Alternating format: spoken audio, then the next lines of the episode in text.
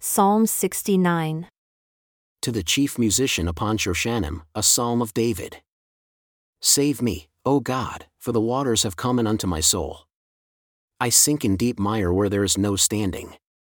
I have come into deep waters where the floods overflow me. I am weary of my crying. My throat is dried. My eyes fail while I wait for my God. They that hate me without a cause are more than the hairs of my head. They that would destroy me, being my enemies wrongfully, are mighty. Then I restored that which I took not away. O God, you know my foolishness, and my sins are not hidden from you. Let not them that wait on you, O Lord God of hosts, be ashamed for my sake. Let not those that seek you be confounded for my sake, O God of Israel, because for your sake I have borne reproach. Shame has covered my face. I am become a stranger unto my brethren and a foreigner unto my mother's children. For the zeal of your house has eaten me up, and the reproaches of them that reproached you are fallen upon me. When I wept and chastened my soul with fasting, that was to my reproach. I made sackcloth also my garment, and I became a proverb to them. They that sit in the gate speak against me, and I was the song of the drunkards. But as for me, my prayer is unto you, O Lord, in an acceptable time. O God, in the multitude of your mercy, hear me in the truth of your salvation.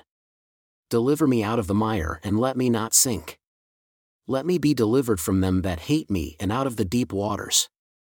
Let not the flood overflow me, neither let the deep swallow me up, and let not the pit shut her mouth upon me. Hear me, O Lord, for your loving kindness is good. Turn unto me according to the multitude of your tender mercies, and hide not your face from your servant, for I am in trouble. Hear me speedily. Draw near unto my soul and redeem it.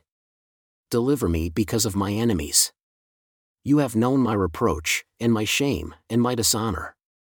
My adversaries are all before you. Reproach has broken my heart, and I am full of heaviness, and I looked for some to take pity, but there was none, and for comforters, but I found none. They gave me also gall for my food, and in my thirst they gave me vinegar to drink. Let their table become a snare before them. And that which should have been for their welfare, let it become a trap. Let their eyes be darkened that they see not, and make their loins continually to shake. Pour out your indignation upon them, and let your wrathful anger take hold of them. Let their habitation be desolate, and let none dwell in their tents.